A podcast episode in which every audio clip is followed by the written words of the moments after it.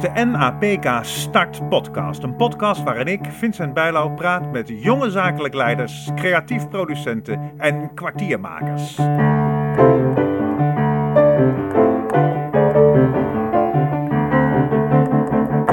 Nou, ik ben uh, Harmer van der Hoek. Ik ben uh, de zakelijk directeur van het Noord-Nederlands toneel en Club Guy in het uh, mooie Groningen.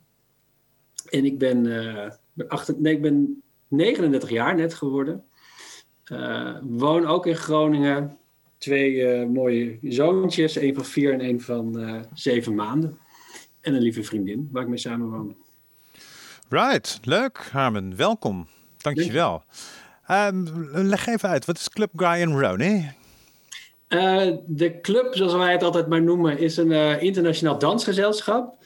Die bestaat nu 20 jaar op de kop af. Uh, opgericht door Guy Weitzman en Ronnie Haver, twee choreografen. die daarvoor jarenlang gedanst hebben in Europa. Van mm -hmm. tot aan nou, alle grote Europese wereldsteden, zeg maar, bij gezelschappen. Ja. Um, en op een gegeven moment bij het Grand Theater toen nog, als productiehuis, zijn begonnen als makers. En in 2007 volgens mij op een gegeven moment structureel gefinancierd werden. Ja. Uitleg, wij zijn in 2000, uh, dan moet ik even nadenken, 2017, dus bij de start van het vorige, vorige kunstenplan, um, hebben wij een vrij intensieve samenwerking met het Noord-Nederlands toneel opgestart. Eh, zo intensief dat, dat je het bijna een, uh, een, een fusie zou kunnen noemen. Mhm. Wij, Guy is daar de artistiek directeur van en ik de, de zakelijk directeur. En dat is heel erg ontstaan vanuit een wens om interdisciplinair te werken. Um, dus eigenlijk al bij de club was het steeds meer, kwamen de andere disciplines dan dans op toneel. Ja. Vanuit de wens dat we ja, in de diepste zin van het woord verhalenvertellers zijn en bij elk verhaal de juiste discipline zoeken. Um, en daar uh, zijn we op een gegeven moment echt een. Uh, toen Olema Falani en mijn voorganger Arie Wink bij het NNT stopten, hebben wij uh, met de Raden van Toezicht, met de overheden, gesprekken gevoerd om te kijken of we de eerst, het eerste interdisciplinaire ensemble in Nederland en eigenlijk ook daarbuiten zouden kunnen gaan opzetten. En dit betekent dat jij zowel van Guy Rooney als van NNT zakelijk directeur bent. Dus ja, dat klopt. Ja. Is dan een ongelooflijk mooie uh, combi-functie. ja, het is, het is te gek. En uh, vooral vanuit wat we artistiek allemaal daarmee uh, kunnen. Um, en we werken heel veel samen ook met Asko Schoenberg Ensemble Slagwerk Den Haag, die echt de muzikale partners zijn. Dus we hebben eigenlijk de, de rijkdom, zoals wij het zeggen, om met dansers, met acteurs en met muzici te, jarenlang achtereen te werken. Uh, en echt een hele nieuwe theatertaal te, te ontwikkelen. Uh, waarbij echt het ensemble, soort van het geheu artistieke geheugen, eigenlijk wordt van, uh, ja, van ons profiel, van ons werk. Ja, en maakt het Night Hotel daar ook onderdeel van uit?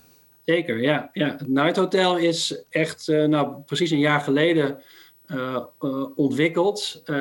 Naar aanleiding van die hele coronacrisis. Ja, leg even kort uit wat het is. Het Night Hotel is een online platform voor digitale podiumkunsten, zou je het kunnen zeggen. Het is, um, het is niet echt een, het is, niet, het is meer dan een online theater. Het is uitgekomen toen wij Before After, een hele grote productie met 45 man op toneel in première zouden brengen in maart vorig jaar. Mhm. nou, dat, dat sneuvelde twee dagen voor de première vanwege de, uh, de lockdown. Ja. Uh, en toen was bij ons de wens eigenlijk om online in première te gaan. Maar dan wel binnen een context die zoveel mogelijk recht doet aan de theatrale ervaring die je live ook hebt. Dus uh, dat het gevoel dat je in een collectief evenement bent. Dat je andere mensen ziet, dat, dat je bekeken wordt ook. Dat je gesprekken kunt voeren, dat je gesprekken kunt voeren met de makers. En uh, dat je ook naar de bar kan, ook naar het toilet kan. En uh, met al die elementen van het bezoek aan een gewoon normaal theater... hebben we uh, een virtueel, ja, virtuele theaterervaring gebouwd. En die zijn we nog steeds aan het doorontwikkelen eigenlijk. Maar dat moest dan binnen een, een, een enorme record tijd. En het is een ding geworden. Ik heb het zelf ook uh, bezocht. Het is ook uh, redelijk toegankelijk voor de blinde medemens. Maar het is ook een ding geworden waar je ook echt door kamers heen kan bewegen. Je krijgt eerst een welkom. Ja. Als je binnenkomt, je, je, je staat gewoon in de lobby. Ja. Maar hoe viel die techniek zo op zijn plaats? Wat was jouw rol daarin? Nou, die, hoe die techniek op zijn plaats viel, is dat we het idee van online werken eigenlijk al veel langer in ons hoofd hadden. Maar het, het, kwam er op een of andere manier niet, niet van en er was geen urgentie. En we zaten nog gewoon heel erg vast natuurlijk in het, in het produceren van theater in, in het theater. Mhm. Uh, en nu ontstond opeens, ja, de noodzaak was niet duidelijker dan, uh, was duidelijker dan ooit, zeg maar. Um, dus we hebben met het team waarmee we al veel langer samenwerken, ook op gebied van video, op toneel en in, in, in art direction en, en alles wat we met onze website doen, uh, die hebben we bij elkaar gebracht. Hebben daar een webbouwer ook bij uh, gezocht, uh, die zelf, nou, waarvan we wisten dat die dat zouden kunnen. Ja. En toen zijn we, ja, weet je, eigenlijk letterlijk gewoon aan, aan, aan het tekenen gegaan en, en het experiment aangegaan om te kijken of we dat konden bouwen. Dus iets, we hebben echt letterlijk iets gebouwd wat niet bestond. En wat alleen in ons hoofd bestond. En, en wat was jouw specifieke rol daarin? Als zakelijk leider? Uh, nou, mijn rol is dan vooral te, te, te zoeken naar een constructie financieel dat, en, en organisatorisch dat, dat we dat kunnen doen. Ja. Um, maar het was ook zo dat mijn rol in die periode vooral was de, de, de implicaties van die hele coronacrisis uh, duidelijk krijgen. Ja. ja. Um, kijken waar we uh, ja, waar we de verliezen gingen leiden en waar we eventueel ook dus extra nog op konden doorinvesteren. Omdat we wel vrij snel duidelijk hadden van ja, we moeten die corona ook aangrijpen om door te gaan. En niet in een uh, passieve uh, stilstand terecht te komen. Maar het was heel erg een, een, een, een drang bij iedereen, bij ons intern, om van betekenis te kunnen zijn. Weet je, voor, voor die tijd, voor het publiek, voor, uh, ook voor onszelf, om, om bezig te kunnen zijn met creatie en met, met maken van kunst. Dus dan is het mijn rol vooral om te zoeken naar de ruimte in de organisatie en financieel om die twee grote opgaven die er toen waren, namelijk het annuleren van 200 voorstellingen en alle financiële consequenties daarvan doorrekenen, en het zoeken naar ruimte om te blijven investeren en, en tijd vrij te maken bij mensen om bezig te zijn met nieuwe dingen. Uh, om dat uh, ja, een soort van in goede banen te leiden en dat met elkaar te, uh, te zien hoe we dat het beste kunnen doen. En wat, wat, aan wat voor expertise had je daarbij het meest? Um, nou, het, eigenlijk elke afdeling. Het, dat klinkt een beetje cliché misschien, maar de, het probleem was zo veelomvattend, die coronacrisis.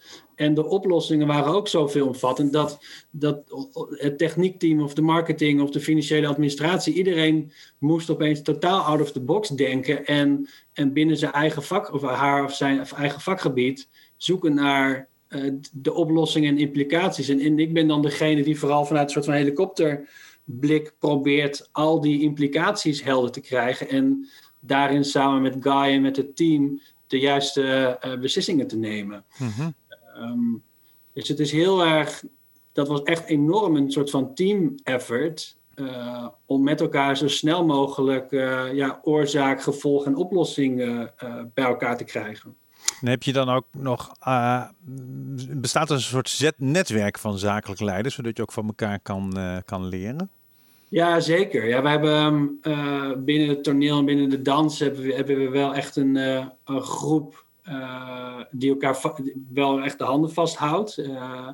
en, en veel um, afspreekt met elkaar van hoe ga jij daarmee om. En, en je hebt een soort van hotline met een aantal mensen die, die heel dicht bij je, bij je staan, zeg maar.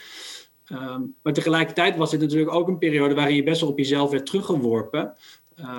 omdat wij waar wij mee, op dat moment mee bezig waren, was niemand, daar was eigenlijk niemand mee bezig. Weet je? Het opzetten opeens van een online platform. Dus op dat moment uh, hadden we vooral veel aan elkaar als team en de ervaring die we al jaren met elkaar hadden opgebouwd uh, in, in de samenwerking.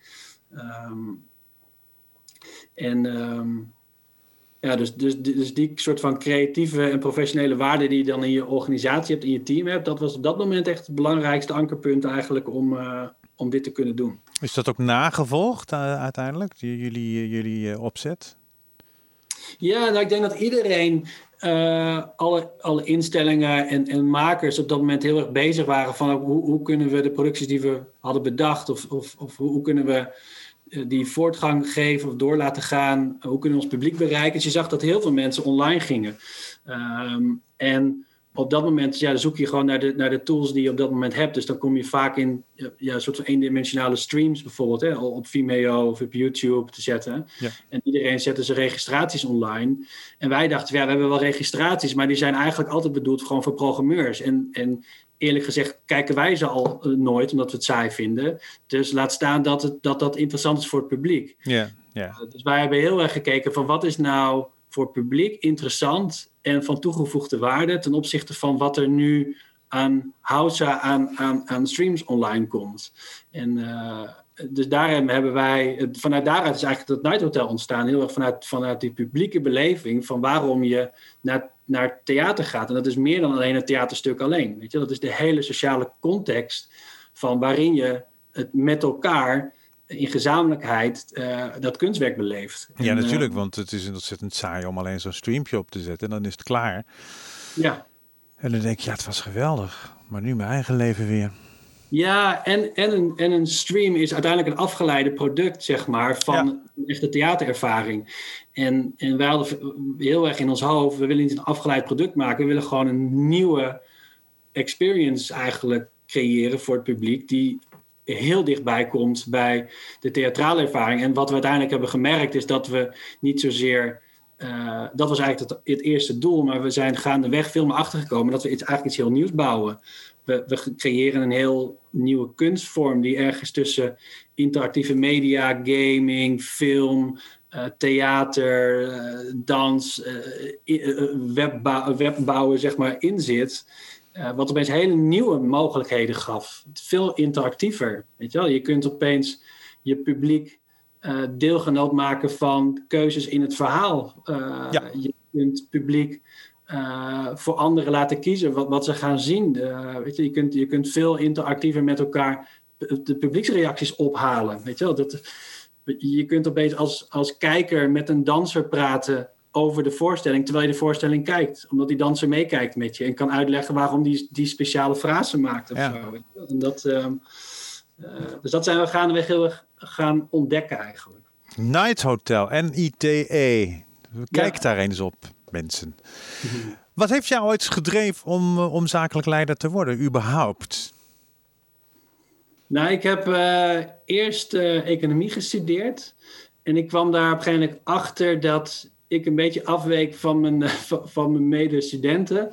Omdat ik heb altijd, ontstond bij mij heel erg een soort van maatschappelijke behoefte om, nee, een behoefte om, om in de publieke sector of maatschappelijk van, van betekenis te kunnen zijn. Omdat ik een mening had over de samenleving of dacht, weet je, ik, ik wil op een of andere manier een bijdrage kunnen leveren aan een betere samenleving. Mm -hmm. En, uh, en ik merkte dat dat eigenlijk binnen mijn studie economie eigenlijk helemaal niet aan de orde kan, kwam. Nee. Um, en toen uh, ben ik eigenlijk gaandeweg, ik was een enorme muziekliefhebber. Uh, gaandeweg ja, in contact gekomen eigenlijk met, met die enorme brede wereld van kunst en cultuur. Uh, alle credits daarvoor voor mijn vriendin, want die heeft me er eigenlijk heel erg breder getrokken dan alleen muziek.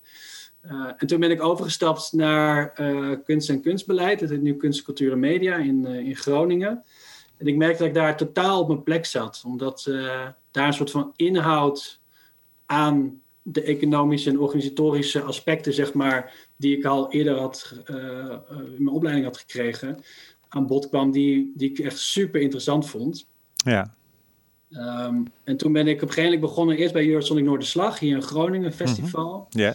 En, uh, de toenmalig directeur, Frans Vreken, die heeft eigenlijk een aantal jaren mij als, als een mentor eigenlijk meegenomen uh, in, het, in, het, in het werk van wat je als zakelijk leider doet. En hij was ook consultant, dus hij nam ook mee als een, als een soort van junior adviseur bij allerlei verschillende klussen in Nederland, van gemeentes tot culturele instellingen. Dus ik heb toen een soort van crash course gehad van wat die, wat die hele sector omhelst eigenlijk. Ja.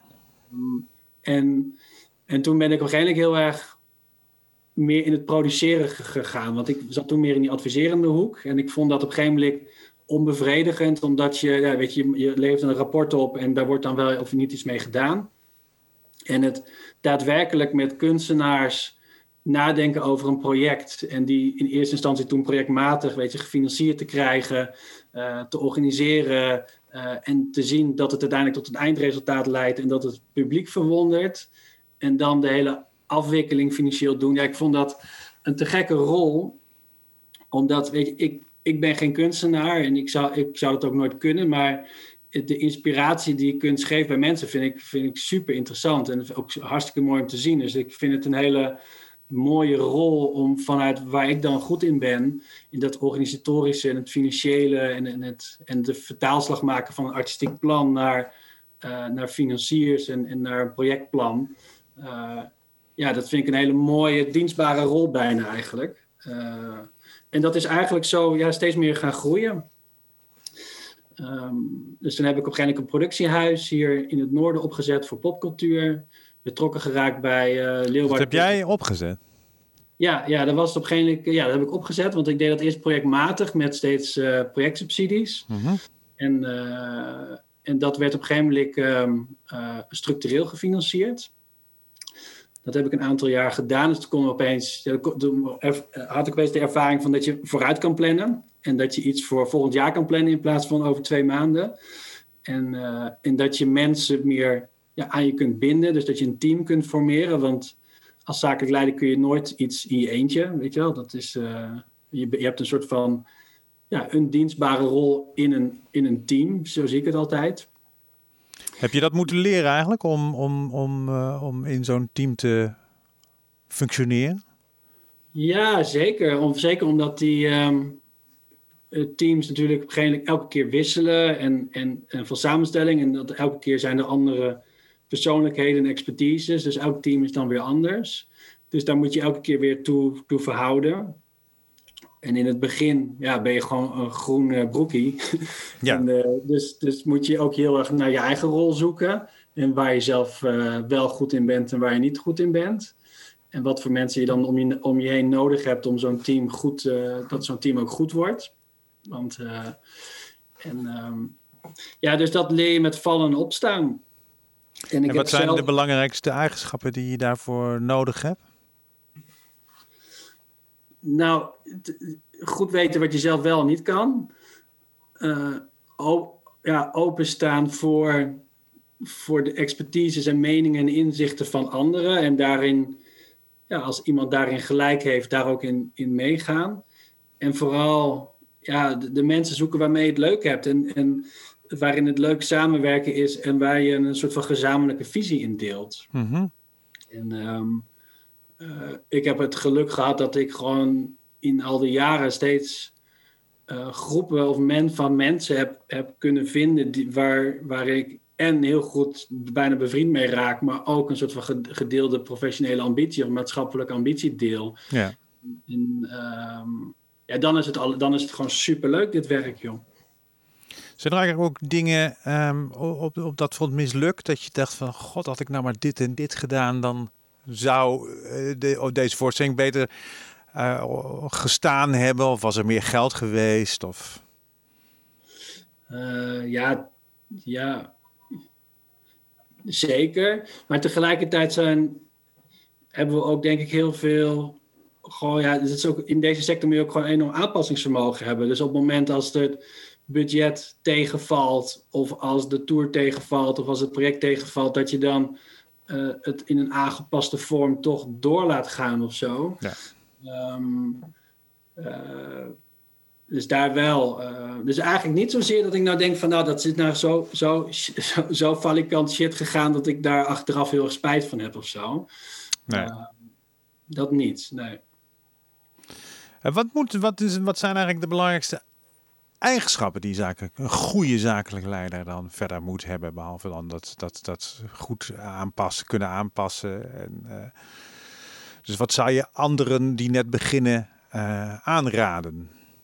Ja, nou, vooral eerst weet ik niet of ik nou de claim mag leggen van, om het zo universeel te leggen dat de zakelijk leider daar en daaraan moet voldoen. Maar wat mij zelf heel erg geholpen heeft, is toch mijn achtergrond als die economiestudie en die kunstenstudie. Omdat je volgens mij als zakelijk leider ben je heel erg de brug van een van een kunstenaar, een artistiek idee, een, een, een, een autonoom creatief proces naar de wereld daarbuiten. Dus dat is naar de, de vertaalslag naar de financiers, naar de subsidiënten, uh, naar het afzetgebied, zeg maar, naar de theaters, naar de festivals of naar het publiek. Dus om, om in de taal van anderen uit te kunnen leggen waar, hoe een kunstenaar denkt. Mhm. Uh, en eigenlijk ben je bijna een soort van vertaler, zou je bijna kunnen ja, zeggen. Ja, ja. En, um, uh, ik denk dat dat heel, echt heel belangrijk is, omdat je hebt bijvoorbeeld in, in de muziek heb je, het, heb, heb, je meer, heb je het meer over managers of zo. Um, in, in, je bent daarin, ik noem dat eerder, een soort van faciliterend naar dat een artistiek project of een kunstenaar uiteindelijk kan worden wat het moet worden. En, en jij bent degene die probeert de juiste kaders en omgeving te scheppen om dat proces uh, zo goed mogelijk te laten gebeuren. Ik denk dat dat soort van de kern is eigenlijk van wat het is om zakelijk uh, leider te zijn. Dat producent. kan ook uh, botsen met, met, met belangen van de kunstenaar natuurlijk. Nou, weet ik niet of het kan botsen. Want nou, kijk, je, je, je, kan, je kan hem, hem of haar beperkingen opleggen waarvan hij of zij denkt van, hé, man. Ja, maar dat is dan weer het vertalen van de, de, de andere kant op. Want op het ja. moment als jij zegt van, nou, weet je, het budget is, uh, is niet uh, vijf ton, maar is twee ton. Of uh, de tour gaat niet naar Parijs, maar naar, naar, naar Leeuwarden. Of, of, of de team is niet met zeven acteurs, maar met drie acteurs dan het uitleggen van waarom je er echt van overtuigd bent en het niet anders kan dat, dat het kader is. En dan met elkaar kijken van wat dan wel kan. Ja, ja. Um, en dat is een beetje waar je, waar je net over had, over die teleurstelling. Dat, dat is dat aanpassingsvermogen wat je moet hebben om niet teleurgesteld te worden. En, um, en ja, dus het is heel erg heen en weer eigenlijk. Uit, ja, dus, dus naar de buitenwereld het kader proberen of uit te leggen waarom het kader zo nodig is voor het artistiek proces. En, de andere kant op terug uitleggen waarom sommige dingen op een gegeven moment niet kunnen. Of, um... Wat zijn eigenlijk de belangrijkste valkuilen waar de jonge zakelijke leider in kan uh, donderen? Mm -hmm. uh, nou, de, de valkuil die ik veel om me heen zie, is, is jezelf als een soort van sluitpost opnemen. Vooral bij jonge zakelijk leiders. Mm -hmm. uh, omdat het, ja, dat is net als met de fair practice. Een van de problemen in onze sector is dat iedereen zo belachelijk intrinsiek gemotiveerd is. Dat, ze, dat iedereen het voor niks wel doet om maar voor het eerst je, je, je, je eerste projecten voor elkaar te krijgen. Ja. Um, en daarin heb je vaak, in, in, merkte ik ook in projecten, een enorme kwetsbaarheid. Um, omdat jij uiteindelijk de eindverantwoordelijke bent, ook richting financiers, dat het project uh, wel uitgevoerd wordt op de mate waarin de prestatie-eisen er zijn of waarin de verwachting is geschept dat het, dat het project uh, plaatsvindt. En als je niet de middelen hebt om dat voor elkaar te krijgen, om daar een fatsoenlijk team omheen te krijgen, dan komt het allemaal bij jouzelf neer te leggen. Dus daar um, zit, een, zit een risico in. Um, terwijl je, ja, je hebt al die mensen nodig om überhaupt tot een succesvol project, artistiek project te komen. Dat kun je gewoon niet in je eentje doen. Nee. Nee. Maar je hebt dus de neiging om in het begin veel te veel werk op je hals te halen, ja. zou ik maar zeggen. Ja, ja. Dat, dat heb ik zeker gehad. Ja, ik, ben heel lang als, uh, ik heb heel lang als freelancer gewerkt. Ik heb ooit de, beste tip van mijn vader, die, die twee weken geleden is overleden. Dat was, ga gewoon tot je dertigste, ga freelancen. Weet je, je, je moet gewoon zoveel mogelijk ervaring binnenharken en kennis en kijken waar je goed in bent en wat je leuk vindt. Want daarna komen alle verplichtingen wel. Dan, ga je, dan moet je op een gegeven moment een huis en kinderen en, en dan heb je die vrijheid niet meer. Um, en dat heb ik heel erg in die eerste zes, zeven jaar gedaan. En echt, echt en dan in het begin heb je twee projecten per maand of zo. En op, op een gegeven moment had ik, uh, weet ik nog, was ik op een gegeven moment zeven dagen aan het werk, omdat ik nergens nee te, tegen durfde te zeggen. Ja, precies. Dat is natuurlijk uh, wat, wat freelancers, inclusief mijzelf, ja. ook vaak uh, um, parten speelt. Ja, en toen ben ik mezelf bijna voorbij gelopen en heb ik echt, echt keuzes moeten maken. En toen ben ik bijvoorbeeld gestopt toen bij Culturele Hoofdstad, waar ik al acht jaar naartoe werkte. En toen ben ik twee jaar voor de eindstreep ben ik gestopt, omdat uh, de samenwerking met Guy en de toekomstplannen die we hadden, uh, mij zo interesseerde dat ik iets anders, wat me heel dierbaar was, echt moest achterlaten. -hmm. um, dus daarin echt keuzes durven maken is denk ik wel een hele, of niet keuzes maken is een enorme valkuil dan. Um, Ja. Ja, dus je moet met enige visie ook eh, eh, je toekomst durven plannen. Ja. plannen. Ja, en ook niet al te bang zijn om eh, dat soort harde keuzes dan te maken. Of om dingen aan te grijpen waarvan je niet zeker weet of het dan of het lukt of zo. Ook gewoon de, de durf hebben om dingen aan te nemen en kijken of je het voor elkaar kunt krijgen of zo. Maar het betekent ook dat je rendement ook heel erg omhoog gegaan moet zijn daardoor. Hoe bedoel je dat? Nou, je rendement in tijd. Dus wat je in een bepaalde tijd kan doen. Als je je hebt leren focussen en bundelen en efficiënter geworden bent. Ja. Ja, dat klopt. Het is de, ja, de ervaring maakt je rijker. Hè? Dat is eh, op een gegeven moment als je, je je vijfde projectplan schrijft of je subsidie aanvraagt, dan op een gegeven moment weet je hoe je eh, beter hoe je die vertaling kan maken. En eh, hetzelfde geldt op een gegeven moment heb je een begrotingsformat waarvan je weet, ah ja, dit is hem helemaal. Dus dan maak ik nooit meer een fout dat ik, dat, dat ik die ene kostenpost ben vergeten of zo. Ehm, en, en nog meer dan dat eigenlijk vooral dat je op een gegeven moment mensen om je heen verzamelt die, die jezelf beter maken. Ja, Ehm, mensen die misschien wel beter zijn dan jezelf, waar je mee samenwerkt, waardoor je, je, ja, weet je, dat is uiteindelijk waar het uit om gaat. Gewoon dat je mensen om je heen hebt met elkaar die allemaal die groeiambitie hebben. en hoe kies je die mensen? Ja, dat is deels intuïtief op gevoel of je mensen mag. En, en deels veel met elkaar doorzakken en eten en, en, en gesprekken hebben over de wereld in plaats van over je werk. Ja, precies. En, eh, ja, en ook gewoon, ja, ook gewoon veel.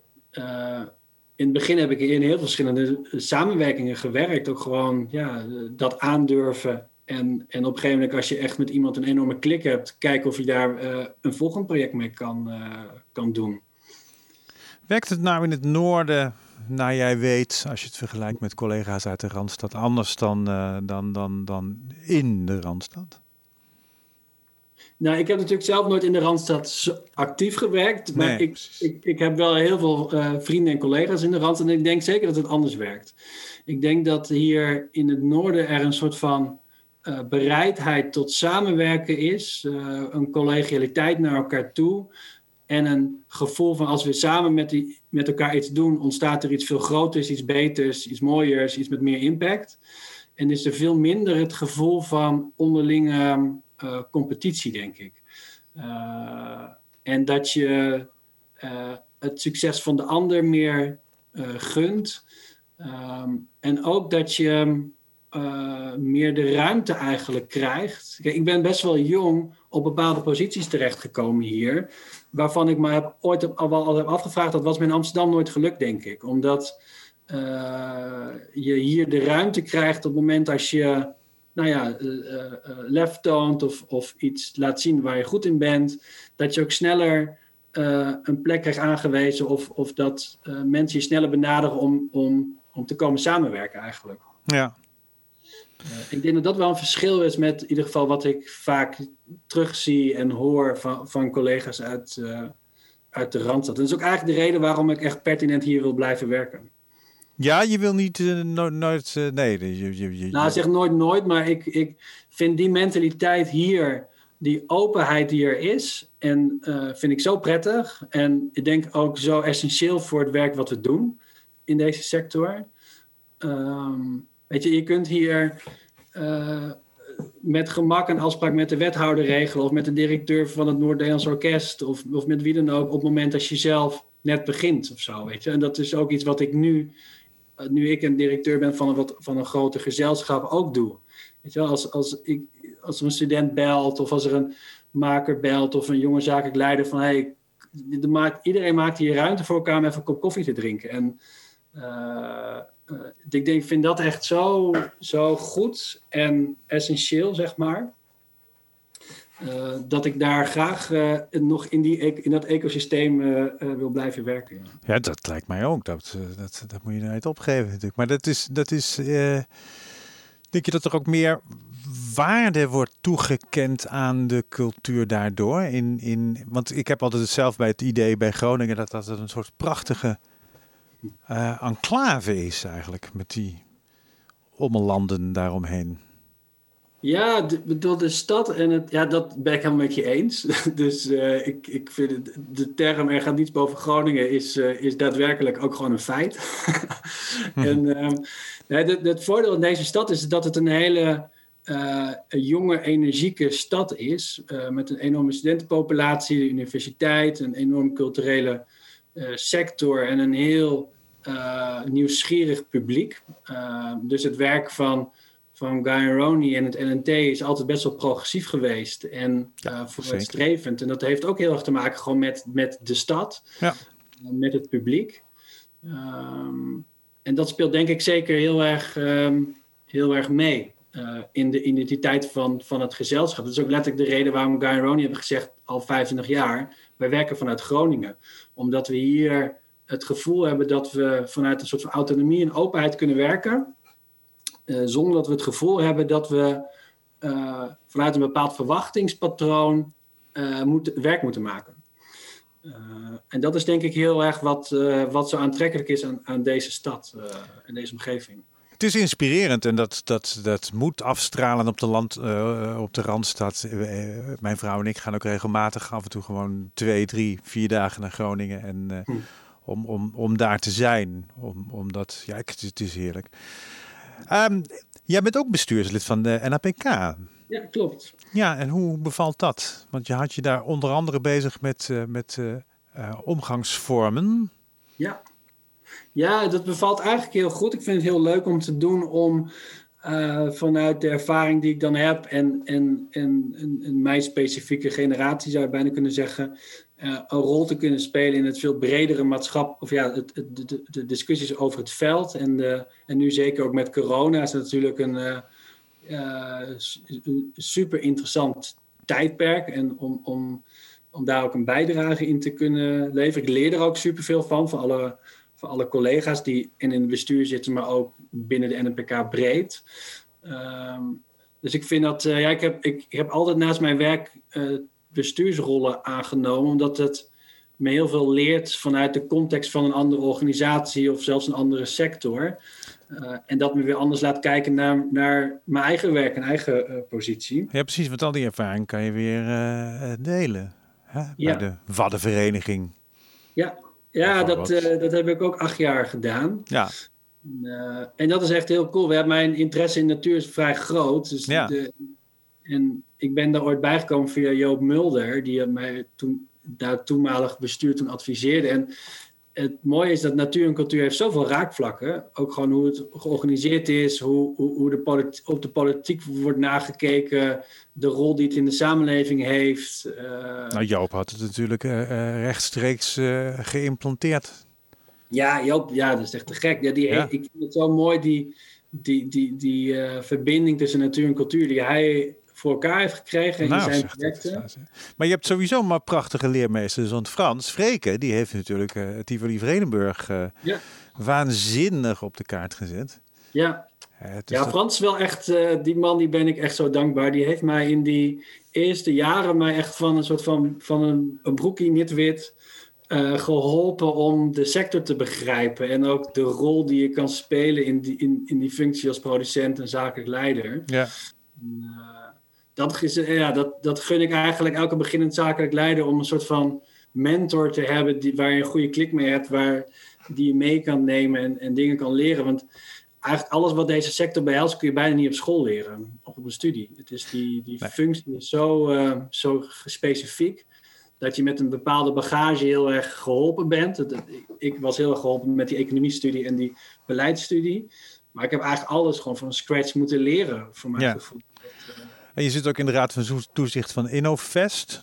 Ja. Dat brengt start-ups in contact met uh, uh, Living Labs. Ja. Maar dat, dat, is natuurlijk, dat zijn geweldige dingen als inspiratiebronnen. Ja. Dus dat is, dat is inderdaad een mooie tip. Van doe ook kennis op buiten je, buiten je uh, eigen omgeving. Ja, en je brengt daarmee ook de, specifieke kennis uit onze sector aan andere sectoren. Want ik denk dat er on, ontzettend veel in opgebied van ondernemerschap, creativiteit, uh, uh, durven denken in, in nieuwe mogelijkheden. Uh, weer uit onze sector super interessant zijn voor, voor andere sectoren. Dus het is echt een, je brengt iets en je krijgt iets. Dat is tenminste hoe ik het elke keer ervaar. Ja. Ja, we zouden daar nog heel lang over kunnen doorpraten. Hm. Uh, dat doen we ongetwijfeld een keer. Als we iets gaan eten en drinken als ik naar Groningen kom. Ja, als het weer mag uh, live. ja, precies. Uh, mag ik je voor dit moment enorm bedanken voor je, voor je tips en, en, en, en dingen aan de jonge zakelijke leiders. Tuurlijk, ja. En ja, voor degene die luistert, als er nog vragen zijn of iets altijd bereid om, om te mailen of te bellen of om een keer af te spreken. Right. Dankjewel, Harmen. Helemaal goed. Jij ook bedankt.